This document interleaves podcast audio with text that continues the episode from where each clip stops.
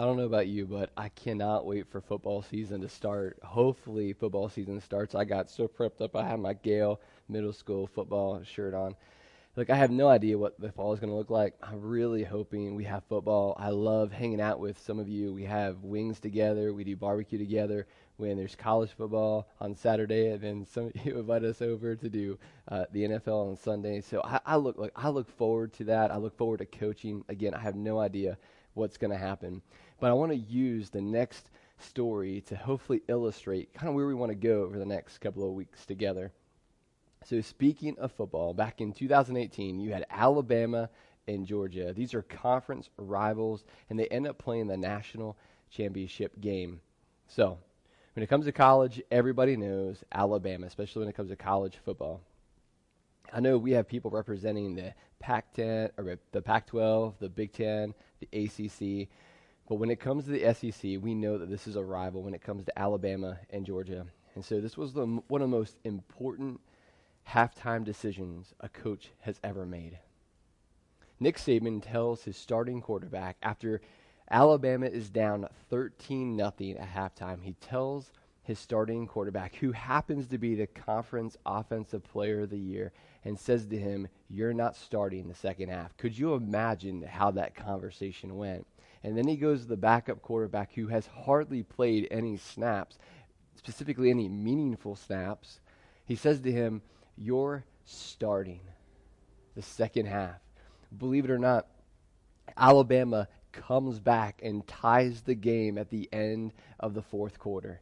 Then it goes into halftime, and this backup quarterback, to everyone else's chagrin, if you're not an Alabama fan, realizes that, man, Alabama won. They won their 17th national championship game. Can you believe it?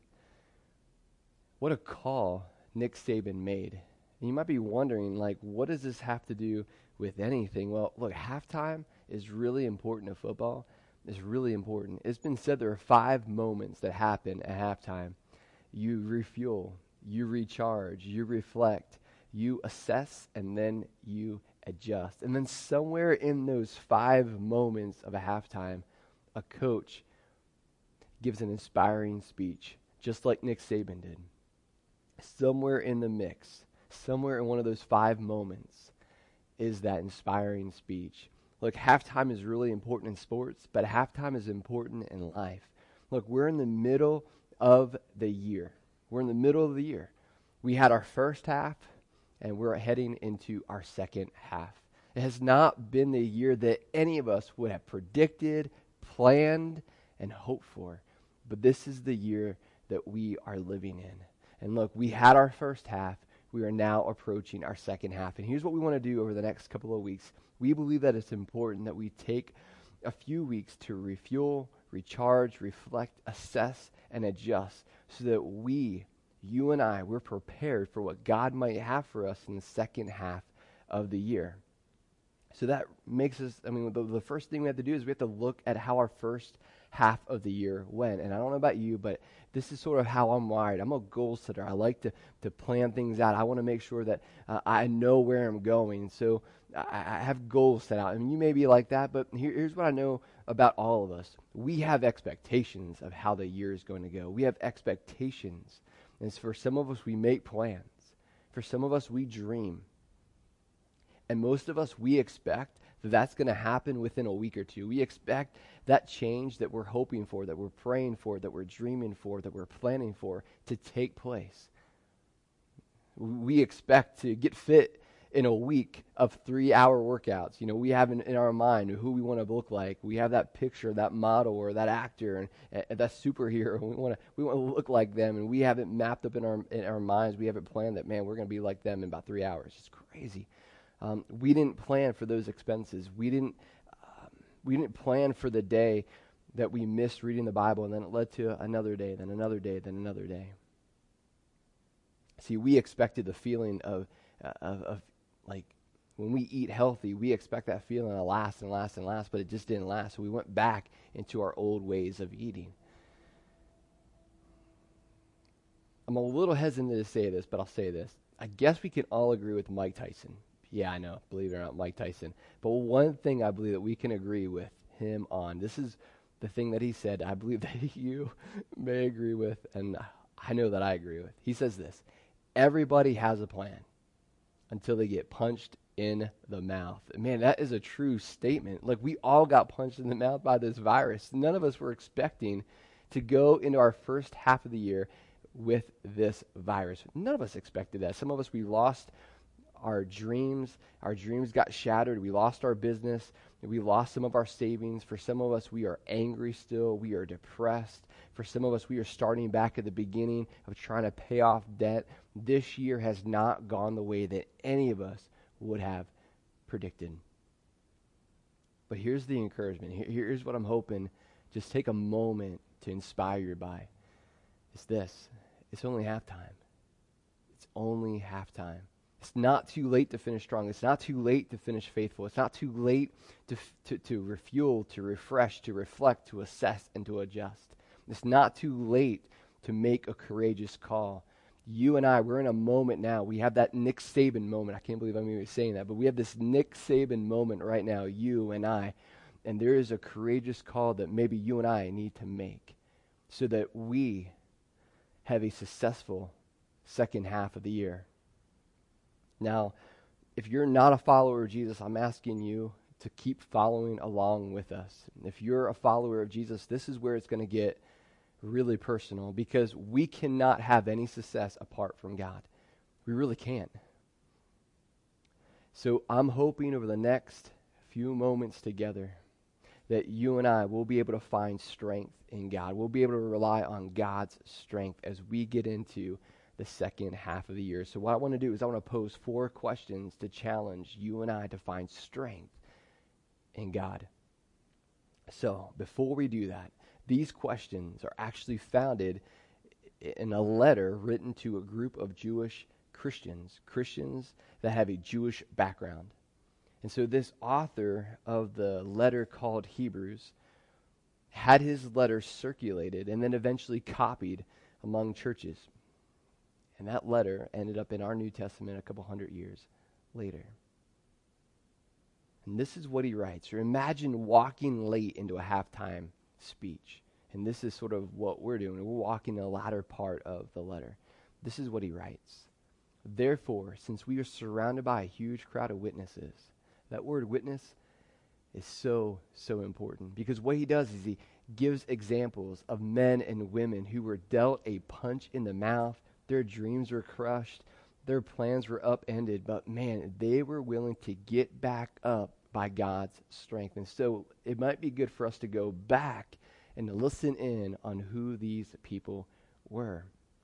So we're going to go back. Now, here's the thing to keep in mind as we begin to, to hear some of these people. Look, they were just a minor affection away from death, they were just one disagreement away from war. Imagine that living that way, where we have all these comforts. But look, the thing that you and I can, can, can relate to them is this. All of these people live by faith, and you and I, we have an invitation to live by faith. We get up, we dust ourselves off, and we move forward under God's strength. That's what they did, and that's our invitation as well. So let's go back to Hebrews 11. He writes this faith shows the reality of what we hope for it is the evidence of things we can't see. So he defines what faith is. Look, we can do the same thing these witnesses did through the strength and power of God. Notice that what he adds. He says this it is impossible to please God without faith. Remember, this is like, an, like a halftime inspiring speech. He says it's impossible to please God without faith. Anyone who wants to come to him must believe that God exists and he rewards those who sincerely seek Him. Wow, it's impossible to please God without faith. Some of us are wondering, how do we please God? Well, we please God by having faith. Having faith. So he begins to list out these people. He starts with Noah, and every time he brings up a character, he says, By faith, so and so did this. By faith, so and so. He says, By faith, Noah, and tells Noah's story. By faith, Abraham, and tells Abraham's story. By faith, Isaac. By faith, Joseph. By faith, Moses. By faith, Israel. By faith, Rahab. Yeah, Rahab. And I love that Rahab is part of this because it shows you that when you take a step of faith, God will honor that. Rahab was part of Jesus' lineage. Yeah, yeah, Rahab was part of Jesus' lineage. Look, you may have a rough first half. You may have had a really bad first half. It's impossible to turn that around. Rahab would tell you, look, I did not start well. I did not start strong, but man, with God, I'm going to be able to finish strong. You might be asking, why are these names, why are these characters so important? Why is this hall of faith that we describe Hebrews 11? We call it the hall of faith. Why is that important? Look, these are important names. These are important stories because you and I, we're just like our spiritual brothers and sisters. They're people just like you, they're people just like me. By faith, they got up after being punched in the mouth. By faith, they got up again and pushed ahead. By faith, they finished strong.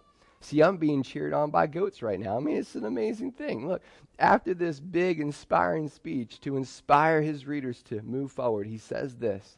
Remember, back to Hebrews 12.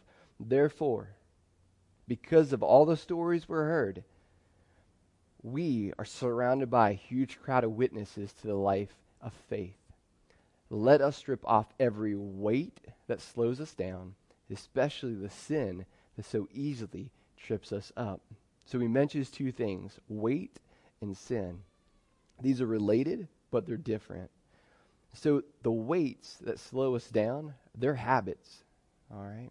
The weights that slow us down are habits. So let me ask you two questions. One, what are some of the habits that are preventing me from being where I want to be at the second half of the year? So just ask yourself that question. That's a really personal question, but give yourself some time to ask that question. The second question is what are the habits that are preventing me from doing this? What are the habits that are preventing me from doing this?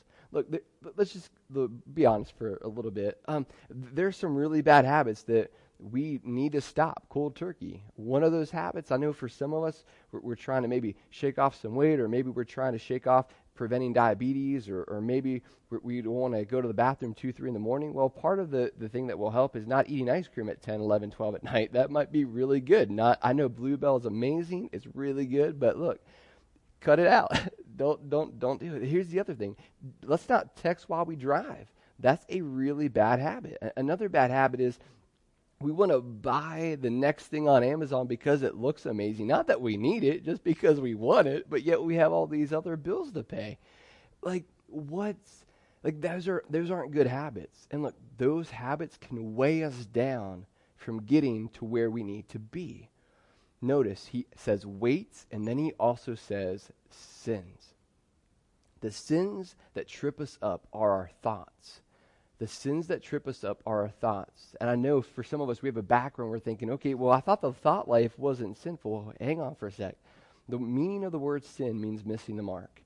The mark would be the person that God wants you. He wants me to be for his glory and for your good and for my good. Okay, that's the, that's the mark.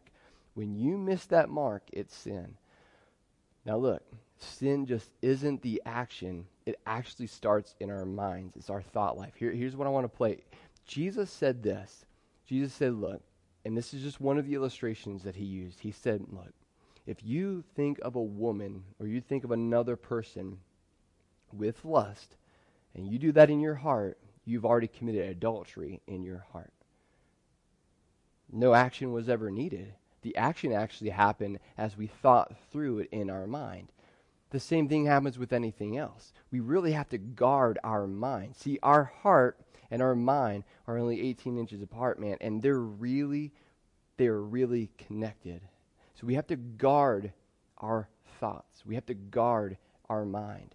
It's really important, and this is one of the reasons why we encourage groups. We encourage you to get connected in a group. And here's why because you're able to share the things that you're struggling with emotionally, that emotional awareness, you're able to share that with other people. Like, have you ever given people the authority to come to you and say, I, I think your online habits aren't where they need to be? Have you given someone the authority to come to you and say, I think you're drinking a little too much? I, I think you're spending too much time with him or her, someone you're not married to? Have you given someone the authority to, to say to you, I'm concerned that you missed the last eight days of the Bible reading plan? Have you given someone the, the authority to do that with you? Look, like this is, I'll be honest, this is incredibly uncomfortable because for us, we want to guard ourselves. We don't, we don't, we don't want anyone to, I don't know, let's say, use it against us one day. For some of us, we have a, we have a fear that we're going to be betrayed. Look, for Jenny and I, we've been in ministry for a long time, and there have been plenty of people who have betrayed us along the way. But I want you to know that has not shied us away from being open to other people because here's, here's the deal. Our purpose in doing this is to become the person that God wants us to be. If per- people are going to betray you, that's between them and God, and they're going to have to deal with that. And hopefully the relationship will be made right. But I know that I need it for my own soul. So there are a group of pastors that I talk with every month that I'm able to share things that I'm really able to share with uh, because they're they're in the same um, the same boat, the same profession as me. They deal with the same things that I deal on a regular basis, and they can relate in a way that really no one else can. So I'm able to unload on them, and they unload on me, and we're able to share that together. It's a, it's actually a really beautiful thing. I believe the thing that God wants us to do to make sure that we are emotionally intelligent. So the author continues. He says this Let us run with endurance the race God has set before us. We do this by keeping our eyes on Jesus, the champion who initiates and perfects our faith. So, this is a really important focus from the author. Like during the first half of the year, how many of us kept our focus on social media? How many of us kept our focus on Netflix? You know, Tiger King. You know, how many of us kept our focus on those things? How about work? How about politics? How about the news? Look, over the last couple of weeks, it's been really difficult. Over the last couple of weeks, it's been very difficult. And I think for some of us, the news and politics has our attention more than anything else. Imagine if we spent less time with that and more time building our relationship with Jesus. Imagine what would happen. Our military friends have a saying. They say this reduce your field of vision and you'll see more. Reduce your field of vision and you'll see more. Man, when it comes to faith, the author is helping us understand that we need to reduce our field of vision to Jesus instead of everything else going on. Reduce your field of vision and you'll see more. When we do that, I believe we are then inspired to live as Jesus lived. The author continues. He said, Because of the joy awaiting him, he endured the cross, disregarding its shame, and now he is seated in the place of honor beside God's throne. I don't want you to miss this. If you tune me out because I got on the whole Tiger King thing, or you tune me out from the very beginning when I talked about Alabama, please, please listen. What Jesus saw wasn't the cross, he saw you and he made his way to you by going through the cross, which allowed him to endure the pain that he endured. I, I want to say this again because I don't want you to miss this. What Jesus saw wasn't just the cross, he saw you. And he made his way to you by going through the cross, which allowed him to endure the pain of the cross. It's going to take some pain. It's going to take the courage to make an adjustment call. And I don't know what the thing you and I need to do. I don't know the thing that you may need to do to stop cold turkey or, or change so that you experience what God wants you to experience. I don't know what that is. But I believe these four questions will help you. So, out of what we read, there's four questions I want to pose to you. I want to ask you to ask yourself. Ask yourself these four questions today, this week, Ask yourself this what habits are slowing me down that I need to change? What thoughts are tripping me up that I need to change? What joy would this bring me by the end of the year? How can I keep my eyes on Jesus? Those are the four questions I want you to ask. What habits are slowing me down that I need to change? What thoughts are tripping me up that I need to change? What joy would this change bring me by the end of the year? And then how can I keep my eyes on Jesus? Not only am I going to ask you to ask those questions and attempt to answer those questions, I'm also asking you to invite other people into that process too. It might be your small group, it might be your spouse, it ought to be your spouse. Maybe it's with your parents, or maybe you're helping your kids process this. Maybe a high school senior, maybe those going into high school, maybe those going into middle school. These are questions that you may ask with your coworker or maybe with your team or maybe you do those things then also get along with God and say, God, all right, these are the questions. I need to listen to you. And honestly, most importantly, the most important relationship, the most important person you need to ask is God about this. And I believe having people in your life will help you to discern that. So ask those questions. And next week, we're going to look at one of the most important things that you and I have in our lives. Heavenly Father, we come wherever we are. Some of us are in living rooms, some of us are up at the camp space watching together. And Father, what I'm asking you to do in this moment is help us have the courage to adjust the things that we need to adjust. Father, we have not lived on your strength. We have not lived by your strength, and we're and we haven't had much success. I'll be I'll be honest. I know for me that that's been the case. So Father, I'm asking that you will give us the faith to trust you. You will give us the faith to rely on your strength to see us through. Help us to rely on your strength as we make adjustments and we make changes as we go into the second half of the year. Thank you. Thank you, Jesus, for your example to us. In Jesus' name, amen.